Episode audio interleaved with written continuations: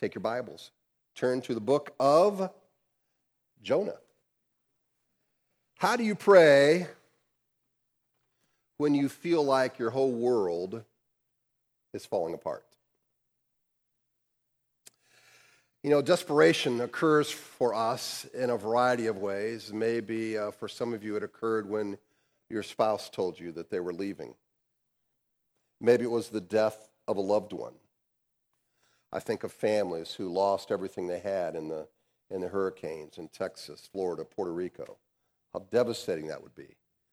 Or maybe it was for one of the 58 families that lost a loved one in the shootings in Las Vegas.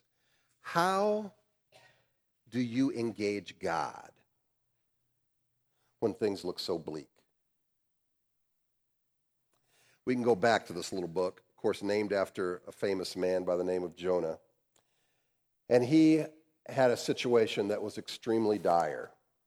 Most of us are familiar with the major details, but there's a backstory that I think is, is quite interesting.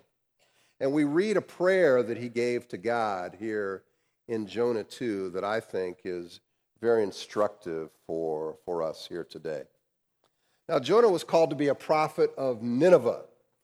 And he was not the only prophet that had been called to Nineveh. Uh, there was a man by the name of Nahum, about 150 years after Jonah, who had announced doom on this great city. And basically, it was because they had gone back on their prior commitment to repent under Jonah, didn't quite follow through.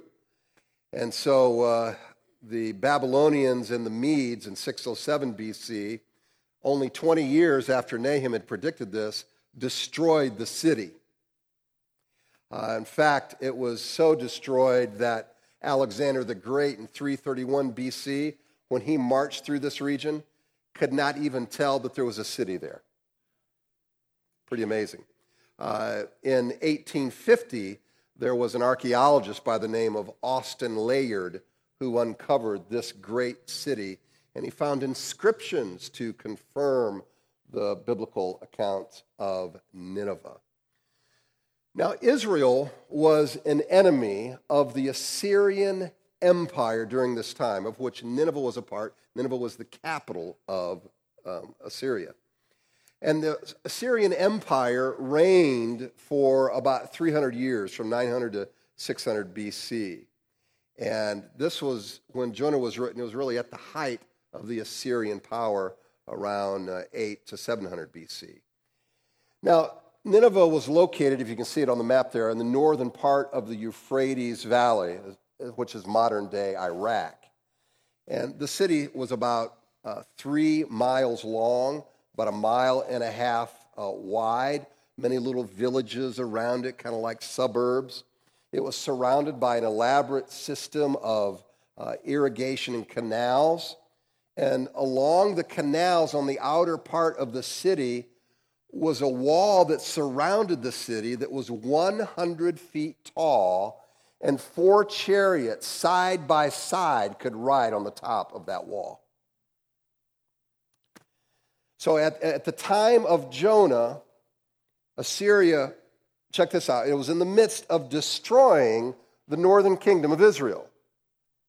And Jonah, being a prophet from Israel, was called by God, in essence, to prolong the life of the enemy nation that was destroying his own people. All right? Now, understand this that when the Assyrians conquered they didn't just defeat their enemy, they humiliated their enemy. Uh, they were known for skinning prisoners alive, for cutting off their feet and hands, for stacking skulls up in a mound to the delight of the victors. So God tells Jonah, Go to Nineveh to seek their repentance and have them turn to God. And you know the story. Jonah says, I don't think so. He gets on a ship in the other direction. And God brings a, a great storm upon the boat. And all of the shipmates are upset and they find out that Jonah was running from God, probably the cause of the storm. Jonah says, Well, listen then, throw me overboard. So he just figures he's going to give up his life and maybe save the ship and its occupants. And then we read this in Jonah 1:17. And the Lord appointed a great fish to swallow up Jonah, and Jonah was in the belly of the fish 3 days and 3 nights. Now the text doesn't tell us what kind of fish this was. We really don't know if it was a whale or whatever. Uh, in fact, many folks just figure since they've never seen such a thing happen, then uh, it's simply not possible. Really, it's, it's more of a metaphor, you know, for being in a great pit or a, a great trial. Now, me, I, I just don't think God is limited by nature. So I'm just going to take it at face value. And I'm going to think that God can do exactly what the text says. He can do whatever he wants. Of course, critical scholars, with their anti supernatural bias, have denied the authenticity of the book of Jonah because of this very story. Uh, what I find interesting is that some scholars have, have documented at least the possibility of this happening. Uh, for instance, in the Princeton Theological Review and Biblical Research Monthly, they both referred to different stories. One was about a, sperm whale swallowing large objects, including a, a 15 foot shark whole. That's interesting. Others have written of whale sharks that have swallowed men whole who later survived in the shark's stomach. That's quite interesting. Uh, but perhaps the greatest miracle, I mean, whether you believe that Jonah was actually swallowed or not, um, I do. I think the book says it, so I, I believe it. But perhaps the greatest miracle is that a scared, runaway prophet so forlorn he, he you know, throws himself overboard. That prophet is now willing to go into the belly of a nation that set out to destroy his own people. Now, that's just as miraculous, I think, that God would take that kind of a guy and then turn him like he did. So, the question I think that this whole story begs of us is where do we turn when we're in a pit? Where do we turn when we're so desperate we're in a, a trial? In 1835, a man visited a, a doctor in Florence, Italy. He was filled with anxiety. He was exhausted from a lack of sleep. He couldn't eat. He kind of isolated himself from his friends. He went to the doctor. The doctor found that there was nothing physically wrong with the man. And he concluded that what this patient needed was a good time. So the physician told him about a circus in town and about its star performer, a, cl- a clown by the name of Grimaldi. And night after night, Grimaldi had the people rolling in the aisles. Doctor said, You got to go see this clown. He, he's the funniest clown ever. He's going to make you laugh. He will cure you from your sadness. The despairing man said, No, he cannot help me. I am Grimaldi.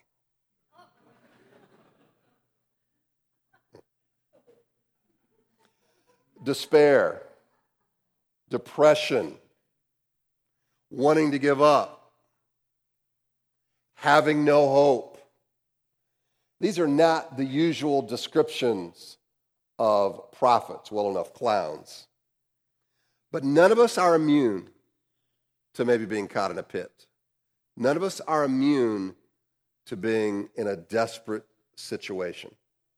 So I want us to listen to this prayer uttered from a man on the run, a man who made a decision that he'd rather be dead than face up to God, doing what God had asked him to do.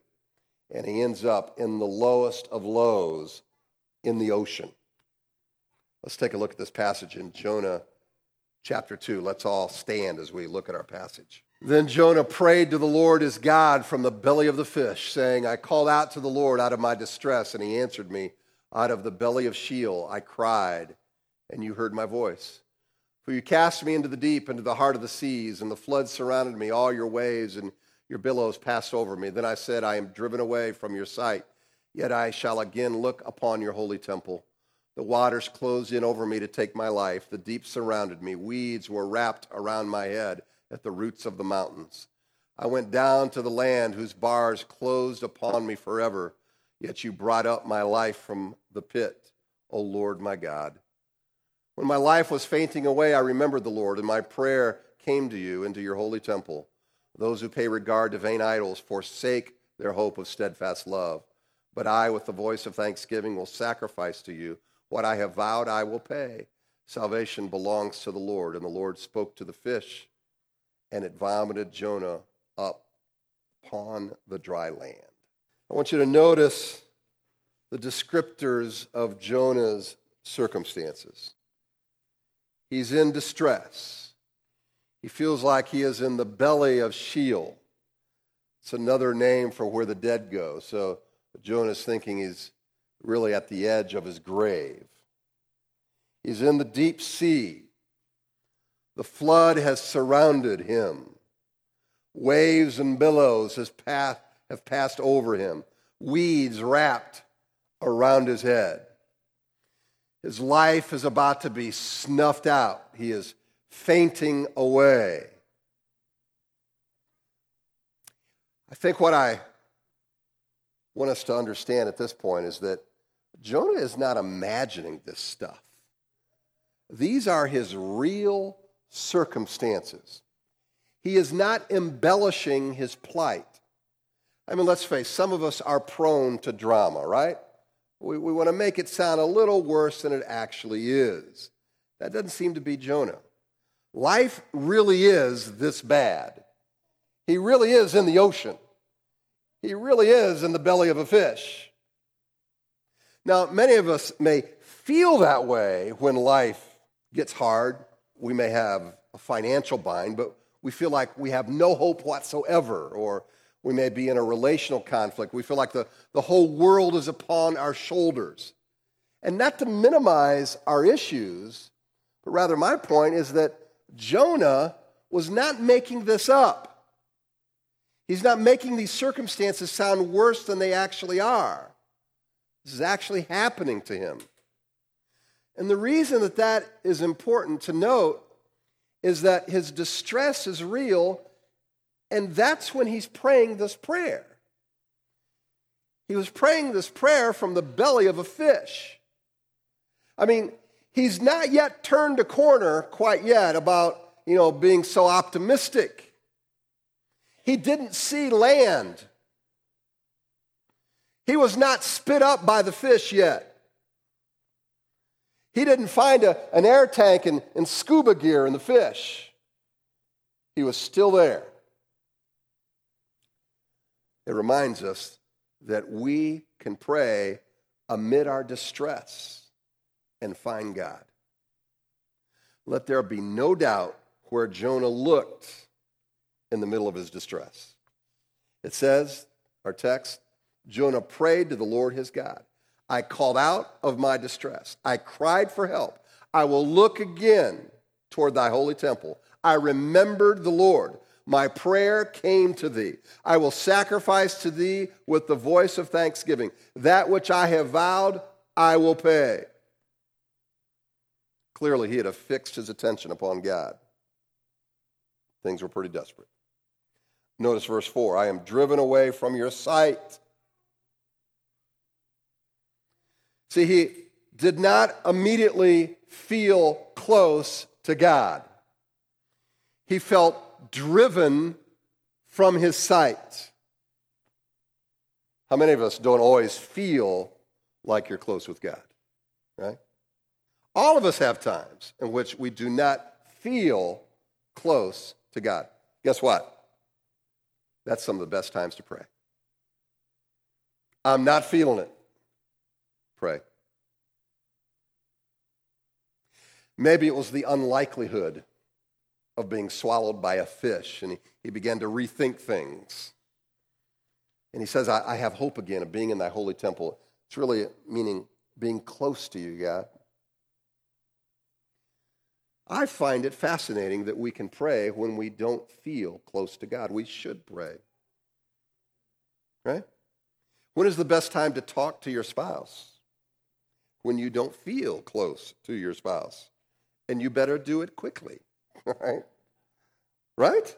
That's the best time to have a conversation, although we tend to avoid it. Jonah ran from God. I mean, let's face it, these circumstances were largely due to his own making. And yet, it wasn't too late to approach God. Oh, isn't that good to remember? It's never too late. Jonah sought God. He prayed, he cried, he called, he looked, he remembered, he vowed. Whatever the mode, whatever the volume, seek God. And our response at that critical juncture, when you're in the middle of the test, it's going to determine whether we are going to be a useful vessel or a runaway.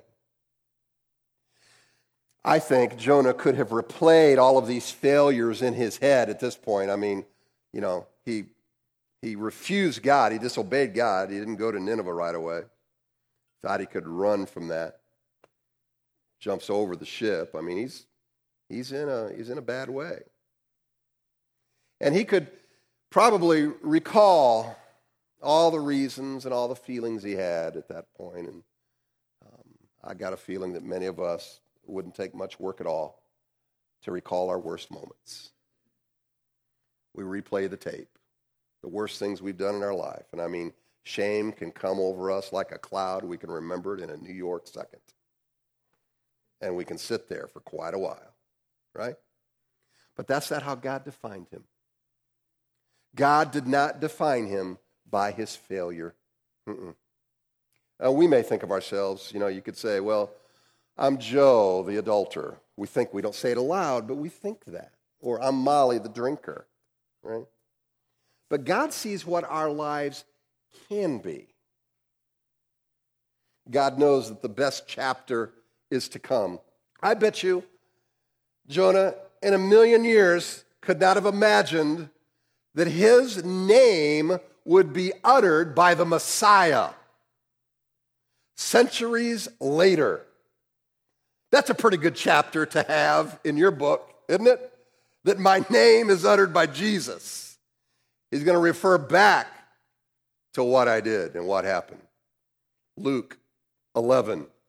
When the crowds were increasing, speaking of Jesus, he began to say, This generation is an evil generation. It takes for a sign, but no sign will be given to it except the sign of Jonah. For as Jonah became a sign to the people of Nineveh, so will the Son of Man be to this generation. The Queen of the South will rise up at the judgment with the men of this generation and condemn them. For she came from the ends of the earth to hear the wisdom of Solomon, and behold, something greater than Solomon is here. The men of Nineveh will rise up to the judgment with this generation and condemn it, for they repented at the preaching of Jonah. And behold, something greater than Jonah is here. Wow. That's pretty cool. But listen, God is still writing your story.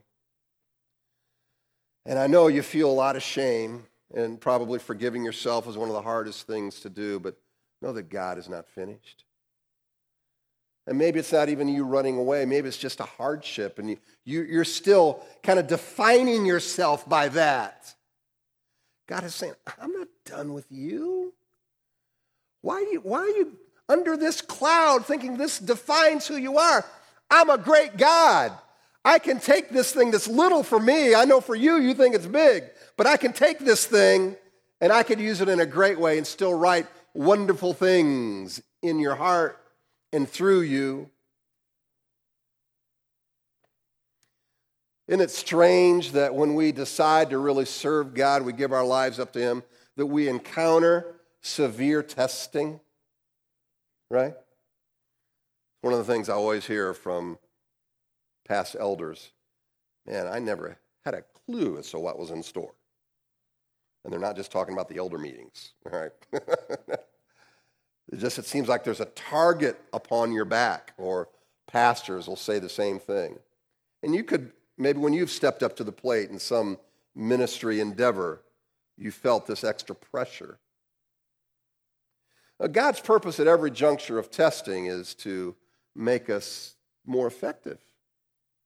You may not feel like you're of much use, and you can do a lot with it. You could take a, a $5 bar of steel and you could increase its worth, double it by making some horseshoes. Or you could take a, that same $5 of steel and make some needles, and you could sell that for several hundred dollars. Or you could take that same bar of steel and you could make some delicate springs for watches and probably get a quarter of a million dollars. Next time you get discouraged at what God is putting you through, remember that your transformed heart is worth much more than watch springs. We're told that pearls are the product of pain. When the shell of an oyster is chipped or pierced by a worm or a parasite, a foreign substance, usually a grain of sand, gets in, and the inside of the oyster's shell is made up of, of lustrous lining. And when the grain of sand gets in the shell, the, the cells and the lining, they, they get busy and they cover the grain of sand with layer after layer in order to protect the soft body of the oyster. And the result is that a beautiful pearl is formed. We could say it this way an unhurt oyster does not grow a pearl. A pearl is a healed wound. Beautiful things come out of those difficulties.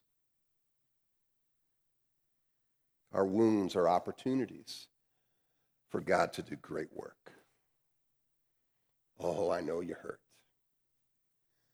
But God can do great work. We pray with our hope firmly placed in God. Jonah, and again, I want to remind you that he was in the middle of his distress. And he says he once again hopes to see the holy temple.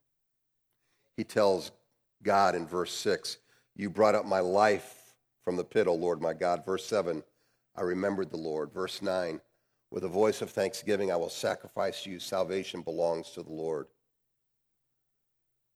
we pray with our hope firmly placed in God. Perhaps it's being thrown overboard and being in the bottom of the ocean, but Jonah recognized that without God, he was dead meat. Without God, he was obviously going to drown. There was no other hope. And I, I think for a lot of us, we'll, we'll say, yeah, you know, God, God is a, is a hope. But I have other hopes.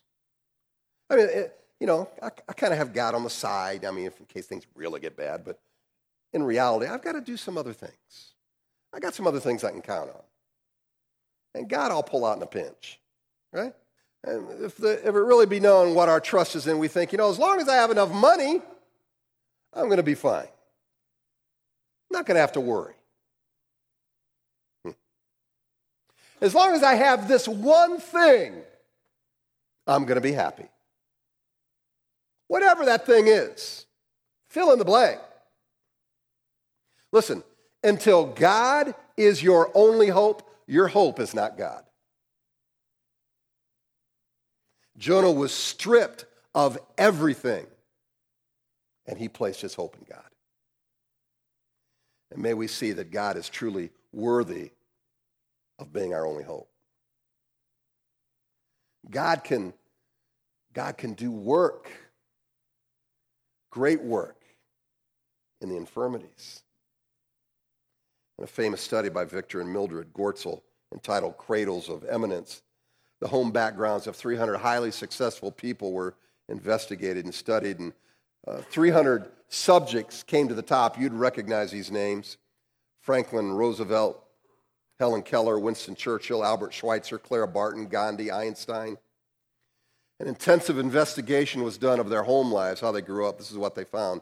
Three fourths of them, when they were children, were troubled either by poverty, by a broken home, by rejection, over possessive or dominating parents. 74 of 85 writers of fiction or drama and 16 of 20 poets came from homes where they, as children, saw tense psychological drama played out by their parents. Physical handicaps such as blindness, deafness, crippled limbs characterize 25% of the sample. The point is, God uses our infirmities. God still works in the pit. God meets us there at the worst. And He is our only hope in the pit.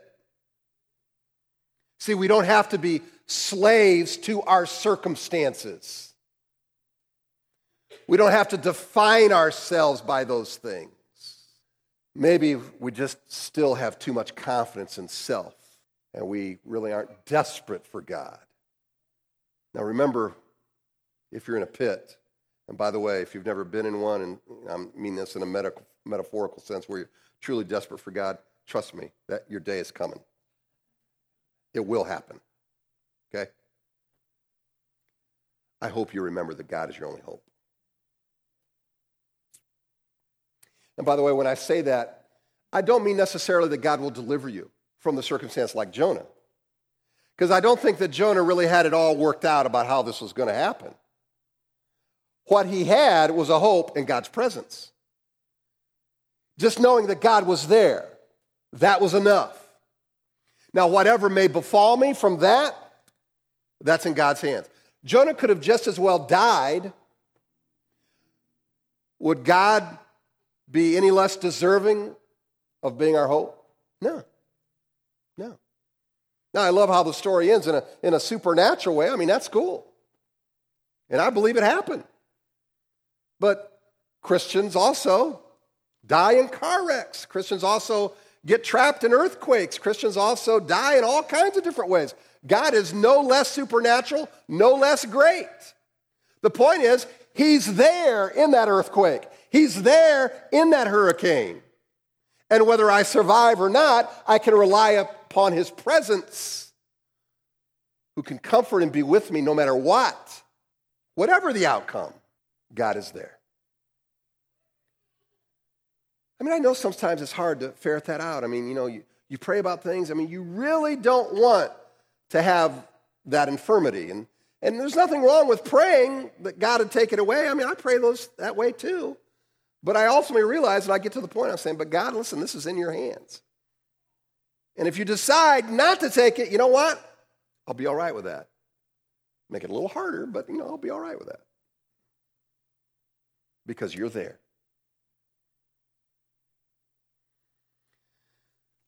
I think some of us lose confidence with God doing that. We focus on ourselves and we think, you know, I just can't face this, whatever is up ahead. It's just too much. This obstacle is just too big. I'm bailing out. I'm jumping ship. I guess we know where that came from, right?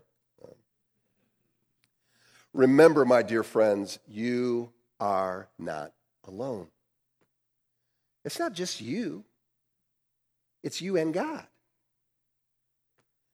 I mean, a pit is a place God puts us to see Him only. And we are prone to look to ourselves and all the other idols that we make to put our faith in. God wants us to lose confidence in our own strength. Verse 8 and 9 Those who pay regard to vain idols forsake their hope of steadfast love. But I, with the voice of thanksgiving, will sacrifice to you. What I have vowed, I will pay. Salvation belongs to the Lord. There are plenty of vain pursuits. I've tried a lot of them. I'm sure you have too. Isn't it funny how, you know, you, you pursue something in your own strength or you make an idol, and when you don't get what you want, isn't it odd how Christians will blame God for that? It's kind of like, you know, I, am going to spend $1,000 on lottery tickets, and God, you didn't come through for me. it's like, really? That's God's fault? wow. I mean, we, we, we, we put confidence in things that become idols and then wonder why God seems so far away and, and distant. We forsake his love, his presence. We do that when we make these fleshly equations. I'll be happy when God gives me this. I'll be okay when this happens. And God is all the time saying, wait, wait, wait, wait, wait, wait. Are you saying I'm not enough? You need me to do this little magic trick for you? You got to have this one thing? How about just my presence? And I think that's where all of us have to get. Our salvation is in Him alone. We can pray from a pit. God meets us in a pit. A pit is a place that God puts us to see Him only. On May 26, 2013, at 4:30 a.m., the Jascon 4 was one of three tugboats towing an oil freighter off the coast of Nigeria. It started to sink, and Howard Okene, the tugboat's 29-year-old cook, immediately knew that something was wrong. As the vessel descended 100 feet to the floor of the Atlantic Ocean, it pitched upside down. Okene was tossed to and fro in his small quarters, so he groped his way through the pitch darkness, through the icy waters, finally finding a cabin that had a, a four foot air pocket. So he made this makeshift platform out of a couple mattresses to try to escape the rising waters. He only had his boxing shorts on, and he sat on the mattresses. He was waiting for help. The thought of being rescued seemed very remote. Imagine, pitch dark, 100 foot, bottom of the ocean. I mean, that, that's pretty bad. Well, Kenny was a Christian, and he started to pray the Psalms. Oh God, by your name, save me.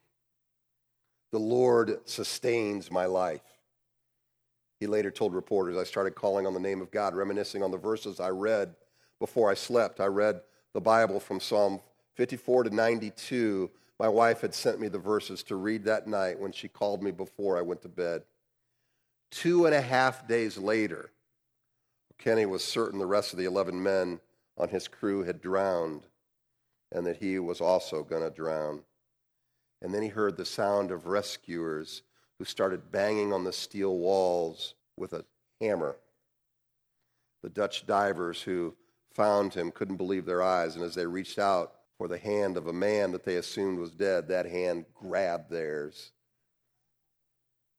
To this day, Okene believes that his rescue after 72 hours underwater was the result of divine deliverance. How could you not believe that? He told a Nigerian newspaper, The rest of my life is not enough to thank God for this wonder. It's incredible. I'd say amen. But listen Harrison Okene could have drowned there, and God was still with him. And if he had drowned, God would have still comforted him. But it's cool that God reminds us when he intervenes like this to remind us, I'm there. I can work supernaturally, but I am there with you in the pit. God is not deaf to our cries. Let us pray to God when we're in the pit. He is able, He is eager to save. Let's pray.